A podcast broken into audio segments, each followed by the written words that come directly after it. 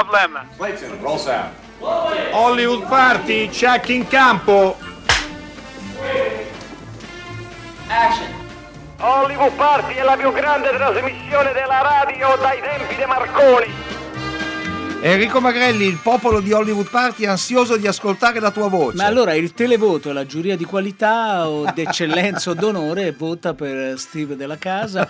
Eh, buonasera a tutti, naturalmente giochiamo con eh, le polemiche sanremesi, qui non ci sono polemiche, quando facciamo un referendum eh, riguarda solo i film. E no? finisce sempre a 50 e 50. Esatto, esatto, chi è a favore, chi è contro, ma Mm. eh, in realtà vi dividete equamente. Per votare, adesso non abbiamo ancora scelto il tema oggi, No, però, insomma. c'è un numero di telefono che è sempre quello, vero? Allora, per mandarci gli sms di WhatsApp, ricordatevi e marcatevi il 335 5634 296 e ricordatevi che Facebook e Twitter ci vedono attivi come non mai, così come il nostro sito che trovate su Rai Play Radio. E poi naturalmente potete scaricare i podcast. eh, eh, ieri qualcuno mi chiedeva, "Ah, abbiamo saputo di questa bella chiacchierata che avete fatto con Matt Dillon, c'è in podcast la puntata, la puntata di ieri. C'è una notizia molto precisa. Molto precisa che mi fa piacere commentare. Allora l'ANSA esce con una notizia che in realtà mi fa piacere, cioè che il Festival delle Donne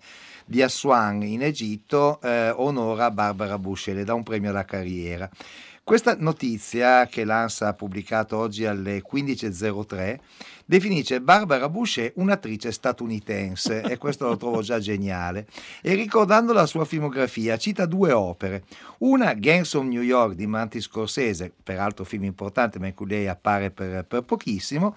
E la seconda partecipazione che cita è la miniserie televisiva in due puntate dell'83 Scarlatto e Nero che non mi sembra abbia lasciato molte tracce nella memoria, almeno nella nostra, ma forse anche in quella dei nostri ascoltatori. Barbara Boucher, lo ricordiamo, è stata negli anni 70 presente in tantissimi film, amata da Quentin Tarantino, poliziotteschi, film sexy, film gialli, è stata anche una Bond girl negli anni 60, non è statunitense, bensì cecoslovacca, insomma c'è, c'è veramente eh, da domandarsi da dove prendano le notizie chi fa queste- questi lanci. No, no, soprattutto quello è abbastanza singolare. E ieri abbiamo fatto gli auguri e, e il nostro Alberto Barbera ha fatto un breve eh, ricordo di Giulio Brogi. Ci torneremo oggi, naturalmente, come avevamo anticipato. E eh, rimaniamo in zona Mostra di Venezia perché, come accade da alcuni anni, eh, alcuni dei film presentati alla, alla mostra lo scorso anno sono oh, a Mosca, quindi incontrano il pubblico oh, russo. Andy Garzia dice che l'Italia è la sua seconda casa e questo ci commuove stasera andremo a letto molto più sereni Beh, naturalmente. un amaro eh, gli fa molto bene. No, è- è vero. conquistato a colpi d'amaro. È vero, mentre questo io li confondo un po' tutti gli attori americani eh, di questa epoca, non so se a te capita la stessa sì, cosa, sì, sì, no? è Per vero. cui tra chi fa Thor, chi fa un altro supereroe, faccio una grande confusione, ma questo è un limite, è un limite nostro, mettiamolo così. no? Diciamolo. Allora, ricordo abbastanza bene che, chi, chi sia Chris Hemsworth, che è uno di quelli appunto che forse ha fatto Thor, tra l'altro, Mm. e che interpreterà Hulk Hogan, gli appassionati wrestling sanno di chi stiamo parlando, in un eh, biopic, lo diciamo all'italiana, perché non vorremmo esagerare, eh, e quindi staremo a, a vedere, e quindi saremo ancora più confusi sul suo eh, volto. È il momento forse del, del- del quiz, l'hai preparato L'ho tu? preparato io con grande cura e sagacia. Va bene, allora io vi do il numero di telefono che è sempre lo stesso, usate quello, non usate quello per i, per i messaggi, naturalmente poi lanceremo il referendum, eh, quindi state pronti, 800 050 333. In questo film si va in montagna.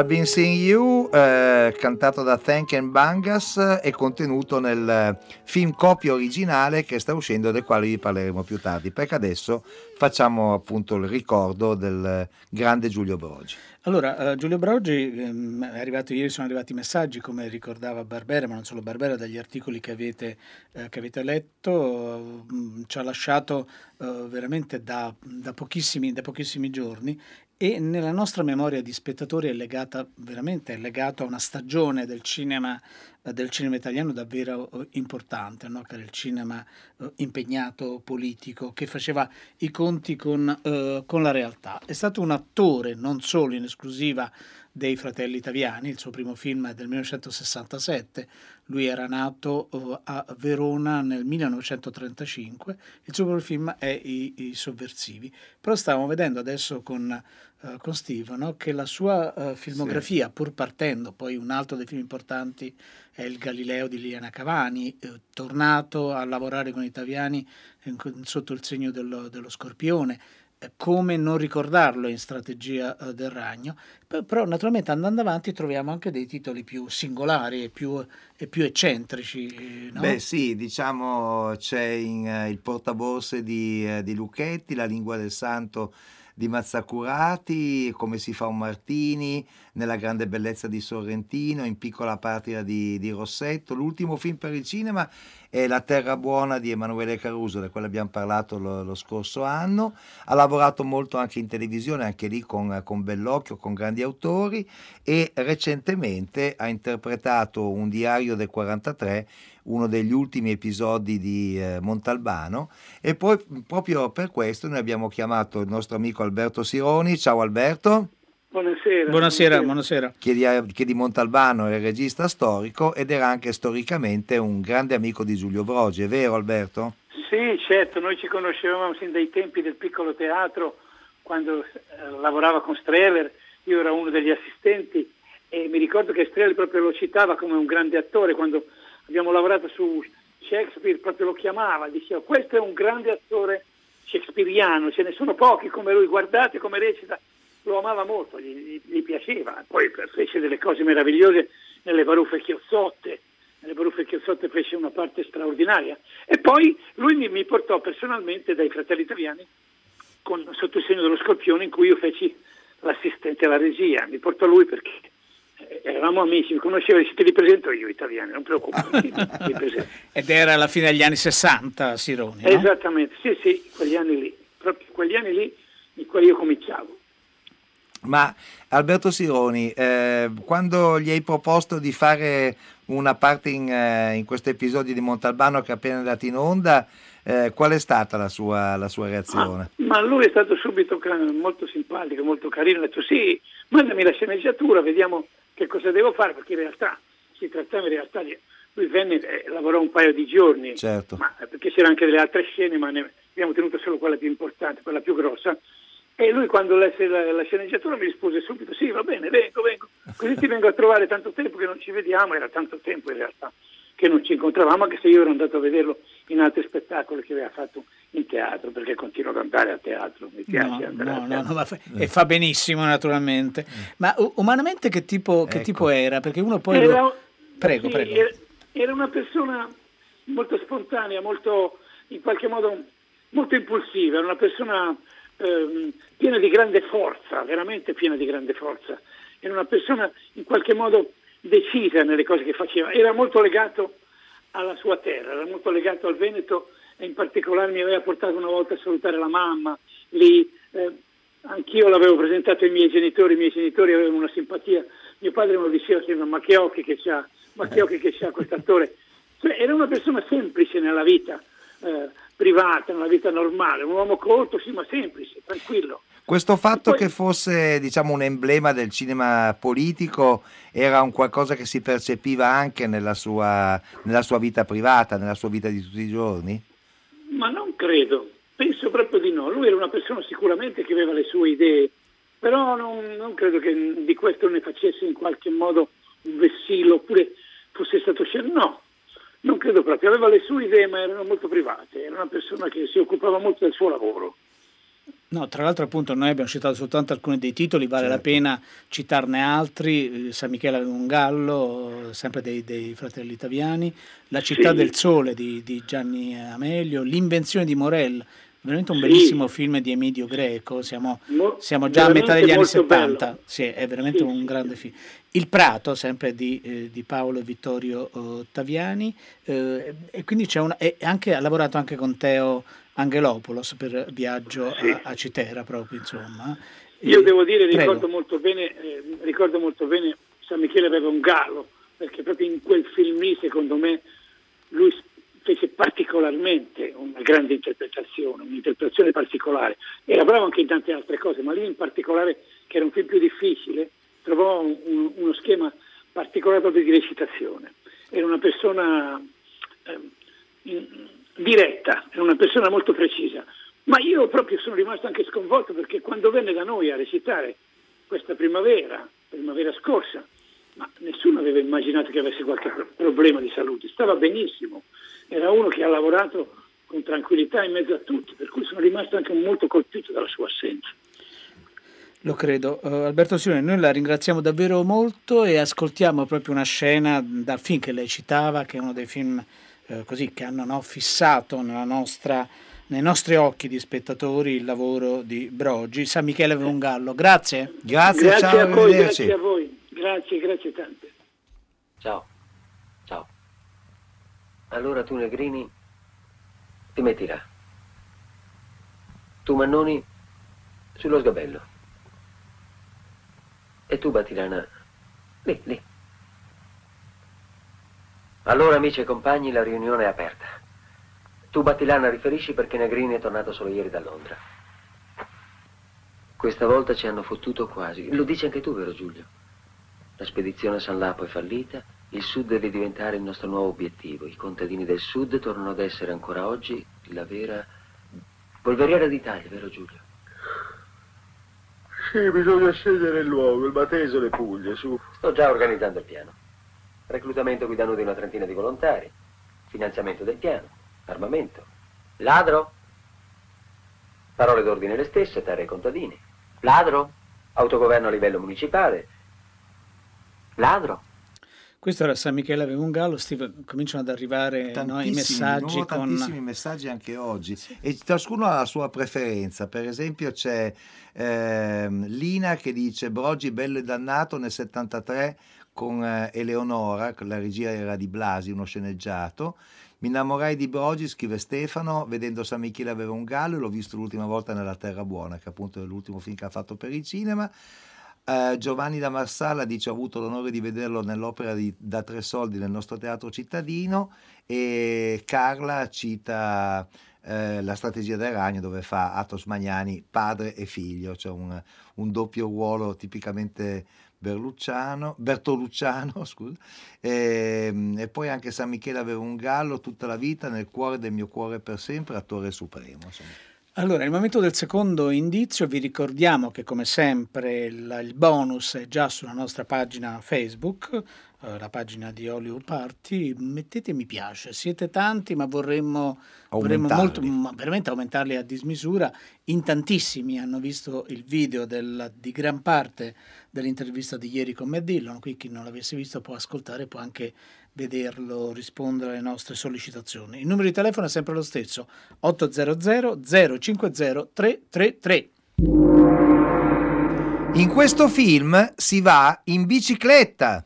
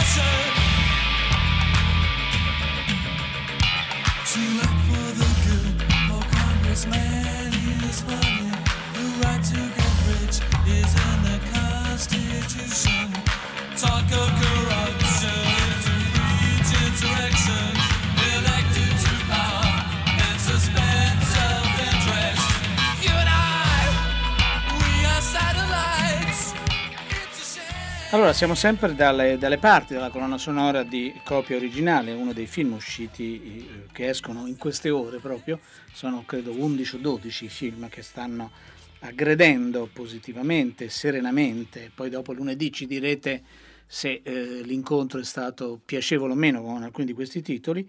E il, uh, è eseguito da Peggy Lee e si chiama Street of Dreams. E di copia originale che è un film, uh, un film americano, un film che è passato al, uh, al Festival di Torino, tra l'altro lì vi faremo anche ascoltare la voce del coprotagonista Richard E. Grant, la protagonista assoluta è Melissa McCarthy che è un personaggio comico, brillante, che qui fa invece un ruolo molto drammatico, una storia vera, siamo negli anni eh, 90, l'Israel che è una biografa che ha scritto le biografie davvero molto molto importanti, ma che ha un carattere pessimo e che soprattutto non sa affrontare una mutazione, una delle tante trasformazioni dell'universo eh, editoriale eh, per sopravvivere, per sbarcare il lunario diventa una falsificatrice di documenti, di lettere e avendo un grande talento eh, come scrittrice riesce a imitare lo stile di tanti scrittori eh, diversi. Eh, questo eh, così è l'ossatura, l'ossatura del film. Il tema che è al centro del film è un tema molto interessante che è quello del, eh, del falso, della falsificazione, del falso che può sembrare che sem- può sembrare autentico e noi eh, gli diamo il benvenuto. Abbiamo coinvolto Filippo Rotundo. Buonasera Filippo. Buonasera. Che è titolare della Filo Biblon, eh, che è una libreria antiquaria che ha vari, eh, varie sedi a Londra, New York e, e, a Roma ed è anche il titolare di una casa, uh, di una casa d'aste. Eh, Filippo, vedendo il film, il tema del, del falso nell'arte, nella letteratura, è un tema appassionante, è un tema che non sembra appassire, appassire mai. Eh, ma i, i, falsi sono veramente così numerosi eh, nel mondo dell'editoria dell'arte? Eh? Sì, assolutamente, fin, fin dalle origini, cioè, fin dall'antichità, sicuramente nel Medioevo. Eh, le prime, diciamo, invece, eh, eh, smar- eh, quando furono smascherati i primi falsi, possiamo dire con la nascita della filologia nel Rinascimento. E fino ai giorni oggi ci sono, non so, eh, sicuramente per il pubblico italiano è famoso la vicenda del papiro di Artemidoro, che è stato comprato dalla compagnia San Paolo e che il famoso professor Canfora dice con falso ottocentesco, mentre l'illustre professor Settis dice che è autentico. Lì si sono dati bastonate per, per settimane. sì, sì, Poi è intervenuto il, procura, il procuratore esatto. Spataro per chiudere la vicenda, comunque è ancora aperta invece per alcuni versi. Anche perché credo, eh, Filippo Rotundo, che il la cosiddetta expertise o anche un grande esperto d'arte o di, o di editoria o, o, di qualunque campo, penso anche ai falsi modigliani di un po' di anni fa, mhm. no? uh, la, il confine fra il falso e la riproduzione fedelissima o fedele è veramente un, così, un confine sempre più sottile e più vago. Assolutamente, non è, in linea di massima un vero e proprio expertise non è, non è possibile. Anche noi ci basiamo chiaramente su uh, bibliografie, su eh, studi più o meno recenti, ma o ci avvaliamo di esperti nel settore che però a volte sbagliano, anche perché il falsario si immedesima così tanto, come si potrà vedere nel film, io l'ho visto in lingua originale, eh, da diventare un, una delle anime dello scrittore, quindi è proprio complicato, a prescindere dal supporto materiale su cui vengono fatti. Eh, tra parentesi, la, eh, l'Israel usava eh, un'accortezza non indifferente, cioè lei falsificava TypeScript, come li chiamano eh, in inglese, dei dattiloscritti, quindi gran parte, anzi tutto il falso era praticamente battuto a macchina e solo la firma eh, lei la ricalcava la firma in originale, quindi fondamentalmente era solo la firma il falso. Esiste un, uh, un, anche un mercato no, dei falsi, esiste uh, Filippo Rotundo, esiste anche una quotazione per i falsi che hanno fatto particolarmente storie, è vero? Sì, eh, sicuramente nei, i cosiddetti falsi d'artista eh, nell'arte quindi grandi artisti che hanno fatto dei falsi di altri artisti eh, loro precedenti. In, per quanto riguarda invece i falsi letterari, quindi per tornare alla carta, allo scritto, eh, penso che il primo caso eh, di falso legato al mercato, perché prima erano dei veri e propri falsi letterari, quelli del Rinascimento, non so, uno si prendeva la paternità di un autore antico anche se viveva nel 400 nel 500. Il primo caso invece di, fa- di falso contemporaneo che mi viene in mente è quello di questo William Henry Ireland che in fine 700 inizio 800 dice di aver scoperto vari manoscritti di Shakespeare. e, non male. E, non male, e addirittura la copia autografa pronta per la stampa del Re Lear, quindi insomma pezzi di un valore inestimabile oggi e, e viene smascherato da uno dei biografi del, del Bardo quando si inventa un dramma nuovo Vabbè. e addirittura riesce a farlo eseguire eh, eh, nella, nella, Londra vittoriana.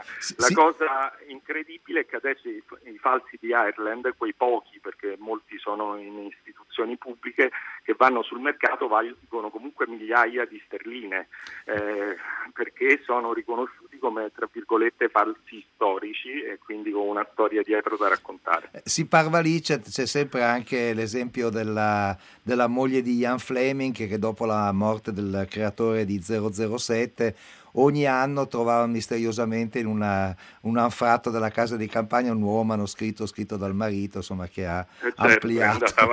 e lì, I sospetti no, però erano già forti all'epoca. Eh, Filippo, ma eh, appunto nel caso della persona che avrebbe scoperto del, degli inediti o dei manoscritti di Shakespeare, eh, accade esattamente quello che tu accennavi prima, no, Filippo Rotundo, che il falsario diventa quasi o vorrebbe diventare, c'è, c'è uno strano meccanismo mentale eh, per cui poi scrivo un'opera fasulla ma nello stile di, no? come se volesse diventare anche lui Shakespeare. Questa è veramente una cosa da psicopatologia, se vogliamo, del falsario, no? però non sì. trascurabile. Ma a te è mai capitato, appunto, nella tua libreria antiquaria che è arrivato qualcuno con un falso evidente? Eh?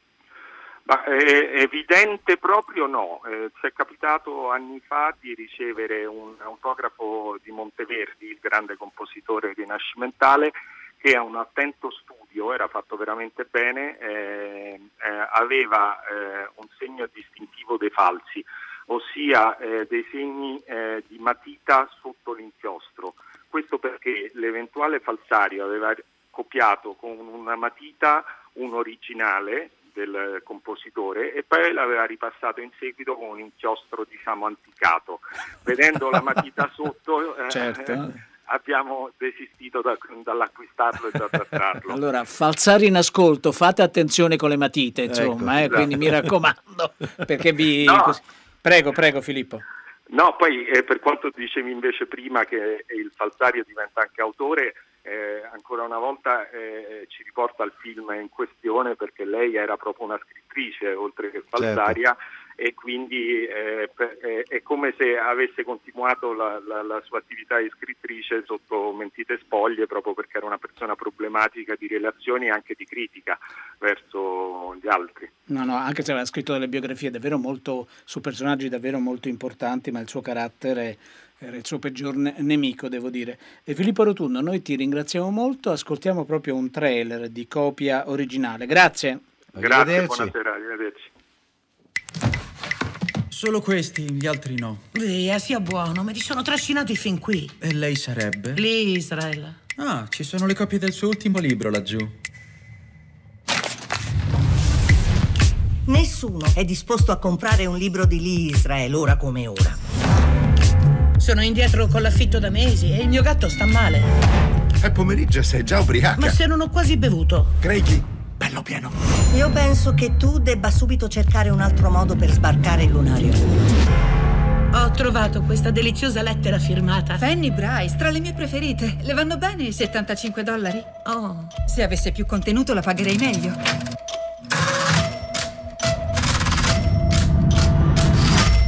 Decisamente questa vale di più. Il post scriptum la rende inestimabile. Quasi per caso mi sono praticamente ritrovata nei panni di una criminale. E di quale crimine potresti mai essere accusata? A parte quello di oltraggio alla moda. Sto abbellendo scambi epistolari di scrittori famosi. Adoro il suo stile, è così caustico. Veramente notevole. Mi dica il prezzo. Ora che si fa? Giochiamo? Spendiamo? Beviamo? Signorina Israel, avrei delle domande sull'ultima lettera che ho acquistato. Oh oh. Mi scusi, ma qual è il problema? Ti spacci per qualcun altro. Le lettere di Lee Israel non valgono. Ci sono dei falsi in circolazione. E lei ci crede? Pare che sia così. Bene. Tu mi stai derubando? Ma che dici? Fuori da casa mia! Aspettiamoci qualche annetto di galera. Cosa? Non mi pento di nessuna delle mie azioni. Per molti versi è stato il periodo più bello della mia vita. Allora, questo appunto era il trailer, eh, l'avete sentito in italiano, di copia eh, originale, che è un film che ci permettiamo di, di consigliarvi.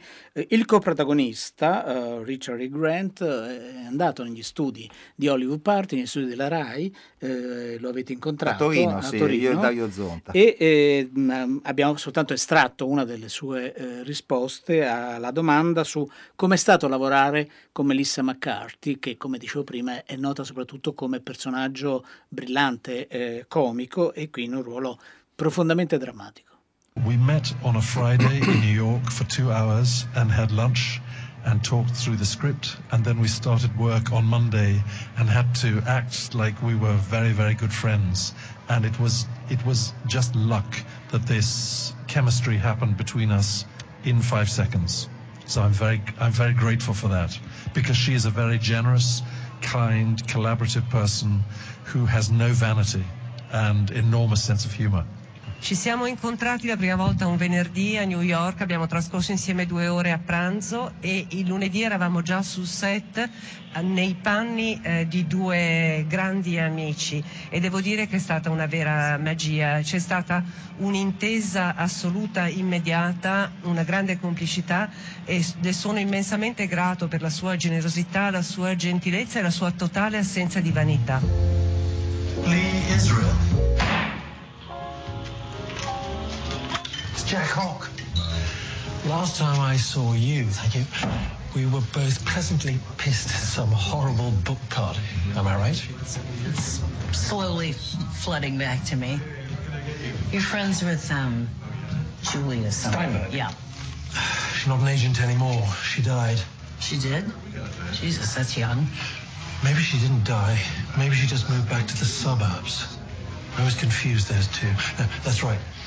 She got married and had twins. Better to have died. Indeed. Allora, 800 050 333. Ricapitoliamo, in questo film si va in montagna, in questo film si va in bicicletta. L'indizio bonus che trovate sulla pagina Facebook vi ha già detto che in questo film si guarda la partita di calcio. Ecco il terzo indizio, quello decisivo.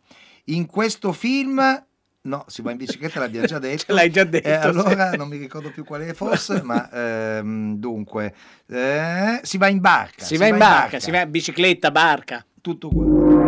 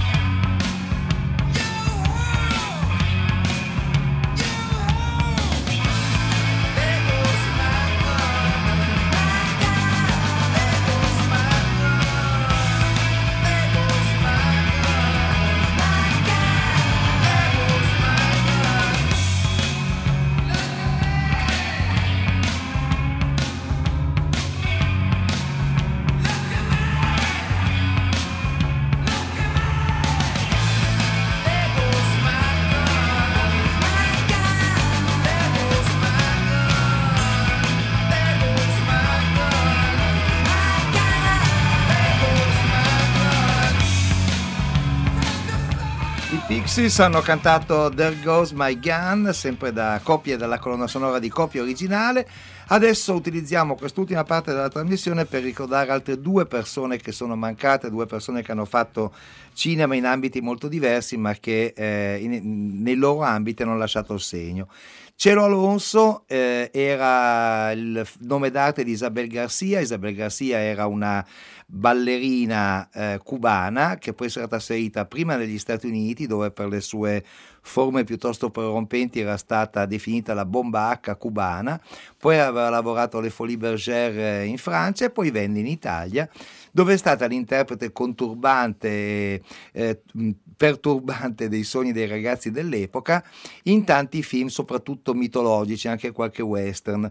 Eh, diciamo che dopo qualche commedia tipo Guardatele ma non toccatele, un film con Ugo Tognazzi, fu notata soprattutto per la danza eh, in cui faceva la regina cattiva che si opponeva a quella buona interpretata da Anita Herber in Nel segno di Roma. Nel segno di Roma merita due parole perché era un film che eh, raccontava appunto le vicende della regina Zenobia, della sua lotta contro i romani e delle, delle trame di palazzo che la contrastavano e Cielo Alonso era una cospiratrice, ma la cosa bella di quel film è che risulta firmato da Guido Brignone, che però è morto durante la lavorazione, era già molto anziano.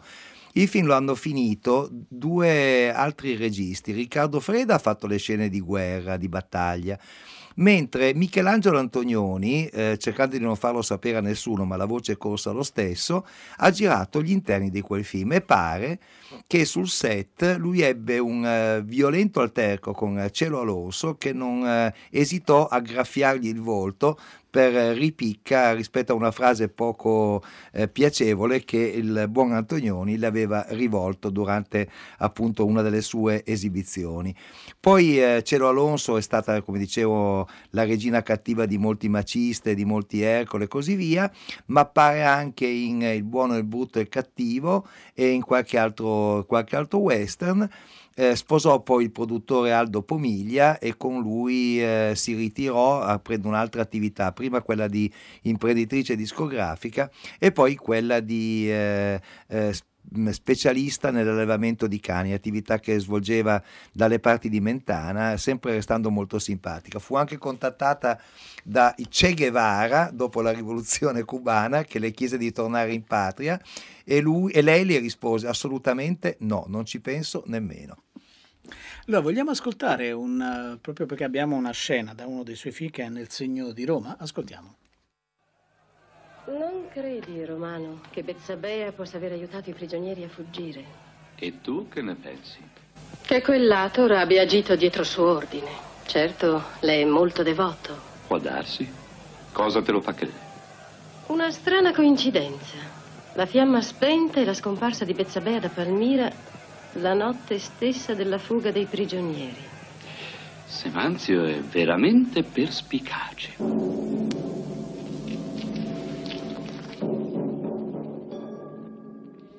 Allora, ora parliamo rapidamente dell'altro lutto, veramente sono giorni, eh, no? sembra veramente una spoon river cinematografica. Siamo in una zona del- della produzione cinematografica molto molto diversa perché ci ha lasciato Claude Goretta, aveva 90 anni, era nato ed è morto a Ginevra, la sua famiglia era di origine italiana, di, di Verbania e, eh, e infatti il suo vero cognome, il nonno si era trasferito in Svizzera per lavorare come falegname era Goretti, che poi è diventato Gorettà.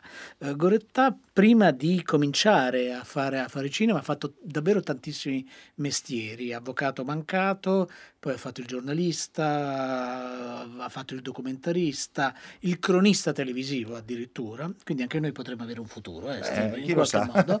e poi ha, eh, insieme ad altri colleghi, ha costituito il gruppo, de- eh, sì, questa era la denominazione del gruppo, il gruppo dei cinque, anche perché un- c'è stata una nouvelle vague anche in Svizzera, non solo negli altri paesi, forse meno nota ma eh, altrettanto significativa. Il suo primo film eh, di grande successo, che è arrivato anche in Italia, eh, risale al 1973 ed è eh, L'invito, eh, così come ha lavorato con Gianmaria Volontè nella morte di Mario Ricci, un film grazie al quale eh, Gianmaria Volontè vinse proprio il premio per la migliore interpretazione al Festival di Cannes nel 1983. Altri suoi film eh, sono L'Orfeo. Se il sole non tornasse quello di maggior successo, almeno per quello che riguarda la- le platee italiane, è la, la Merlettaia con Isabelle Huppert e noi ne ascoltiamo proprio un passaggio.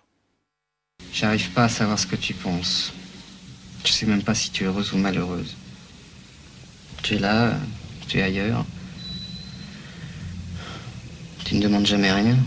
Finalement, qu'est-ce que tu attends de moi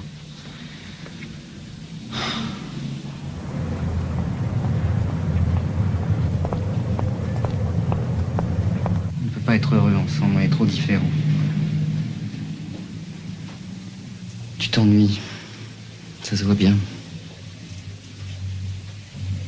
Tout ça, c'est de ma faute. J'aurais dû m'en apercevoir plus tôt.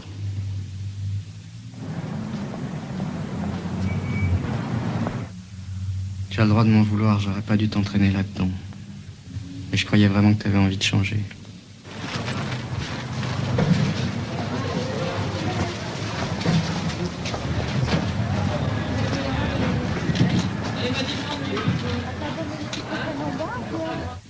De toute façon, tu peux même me dire que je me suis moqué de toi. Ce n'est pas vrai, mais je comprends très bien que tu puisses le penser.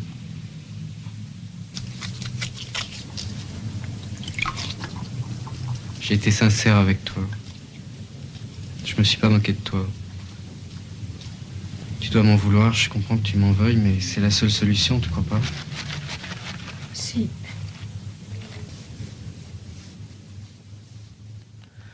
Allora, questa era la, la Merlettaia, tra l'altro rispondiamo a un messaggio che vabbè, ci ringrazia per il ricordo di Giulio Brogi e ci chiede anche se abbiamo ricordato Bruno Ganz. Ben L'abbiamo fatto? Sì. Ieri con ehm, Matt Dillon. eh, Matt Dillon e poi eh, quando il giorno che è morto Lunedì, lunedì l'abbiamo fatto Lunedì. con Silvio Soldini, quindi È un bel eh, ricordo, entrambi eh, ricordi straordinari. Davvero? Cercali su Rai Play, chiunque tu sia, perché non è firmato il messaggio. Allora, adesso eh, eh, abbiamo al telefono, gli diamo il bentornato Francesco Ballo. Ciao Francesco. Ciao, buonasera. Buonasera, come stai? Eh, bene, abbastanza bene, diciamo. Beh, Sempre insomma, chitonianamente parlando. Titolianamente parlando, certo. però diciamo per altri motivi che non citiamo Ah, beh, perché certo. siamo un, un programma di cinema, siamo tutti molto Sì. contenti oggi. Allora, Viva eh, il ciolo! Francesco Ballo, ascoltaci bene. Eh, questa sera tu nella sede di FinTV parlerai di un autore che credo tu abbia marginalmente studiato nella tua carriera, no? Cioè Buster Keaton. Sì, è, è un ennesimo Buster, nel senso di Keaton, e eh, faccio vedere due lavori, variazioni di The Blacksmith, cioè lo studio di cui avevamo parlato già una volta su The Blacksmith, che è un cortometraggio del 22, ora bisognerebbe forse scrivere 21 linetta 22 del 1921-22, e ehm, la copia eh, antica, quella che avevamo sempre visto, e la copia eh, invece scoperta da Fernando Pegna nel 2013 che abbiamo visto anche alle giornate del cinema muto di Pordenone. Ho trovato la, la copia edita da, da Lobster e ho cercato proprio di fare uno studio eh, con lo split screen, cioè facendo vedere dove cambiano effettivamente le scene, dove cambiano effettivamente, dove cambia il film, perché eh, questo non è un film che si può restaurare, come si usa dire adesso, no? Cioè questo è un film, o scegli Buster che sporca il cavallo bianco in interno e sta sempre in interno, all'interno della rimessa, perché il maniscalco non è solo un maniscalco, ma è anche un garagista in qualche modo, oppure devi scegliere questa copia eh, ritrovata in Argentina da Fernando Pegna e Buster esce, esce all'esterno e gira ben 5 sequenze che durano quasi 5 minuti, io dico perché poi sai le velocità di proiezione al giorno d'oggi sappiamo quali sono, eh, a Certo. 25 fotogrammi quando dovresti andare almeno a 20, ecco. Eh, ma qual è la più attendibile secondo te? Visto prima parlavamo, Allora, qui, no, qui non no. si tratta di falsi ovviamente, no? però di No, due... no, no, qui si, si tratta di veri, c'è Buster, eh, c'è lui, c'è Joe Roberts, no. È molto bello sto fatto, pare che a una prima visione della prima copia da lui girata eh, ci fosse stata insomma un po' una reazione non benevola nei suoi confronti. Allora lui l'aveva come ritirato e poi ha girato eh, più tardi e uscì nel 22. Quello che ho scoperto però proprio fermandomi fotogramma per fotogramma, eh, è che c'è un'inquadratura dove lui salva la ragazza che è Virginia Fox e fermandoti, e nel film proprio Variazioni di The Blacksmith, io lo mostro col, col fermo immagine, si vede che il cavallo bianco è sporco di nero. Ora, se è sporco di nero vuol dire che la prima coppia che lui ha girato è quella che abbiamo sempre visto, cioè quella anche fatta girare da Rohauer negli anni 60, 60 e 70, e invece l'altra, siccome nell'altra la ragazza non sporca il cavallo, il, lato destro del cavallo rimane immacolato, eh, dovrebbe essere immacolato. Se è sporco vuol dire che ha, eh, Ha già fatto la sua. quella inquadratura lì perché tanto dura 15 fotogrammi, capisci? Non la vedremo mai. Solo un pazzo c'è e, Certo. e- e l'ha vista. E a che ora accade la tua, la tua chiacchierata, E la tua conversazione? dai riferimenti. Tra, tra poco, tra, tra un- quasi un'ora, un'ora e dieci, un'ora e un quarto. Dove? A- allora, a Film TV Lab e- e in via San Giovanni alla Paglia al 9 a Milano, perché io sono a Milano. E chi è a Milano può andare a trovare Francesco Ballo che dirà la sua Grazie, grazie. Francesco. Ciao Franci! Grazie, grazie vecchiacci, un abbraccio. eh. Allora- Ah, e viva il cinema! Sempre. Ciao, allora, volevamo segnalarvi che domani sera a Roma, al Cinema Eden, alle 22.30, l'ingresso è libero fino naturalmente a esaurimento dei posti, viene presentato un documentario che è stato presentato proprio eh, a, Ven- eh, stavo dicendo a Venezia, a Torino ed è, sono venuti ospiti ad Hollywood. Party che si chiama Sembravano applausi di Maria Tilli e domani sera ci saranno non solo Maria Tilli ma anche Marcello Fonte Che è l'attore, e Matteo Garrone domani sera Quindi un cast seratona, seratona. Seratona anche per il vincitore del nostro quiz. Chi sei, caro vincitore? Sono Jacopo da Vicenza, Jacopo da Vicenza. Quale film hai indovinato? Fantozzi contro tutti, Eh, certo. Neri Parenti e Paolo Villaggio. Bravo, bravo. Allora, Fantozzi contro tutti, la partita di calcio con rutto libero, la bicicletta per compiacere il padrone del- del- della fabbrica, si va in montagna in una tragica gita, come direbbe Fantozzi, e naturalmente si va anche in barca perché un altro dirigente della fabbrica lo vuole come mozzo.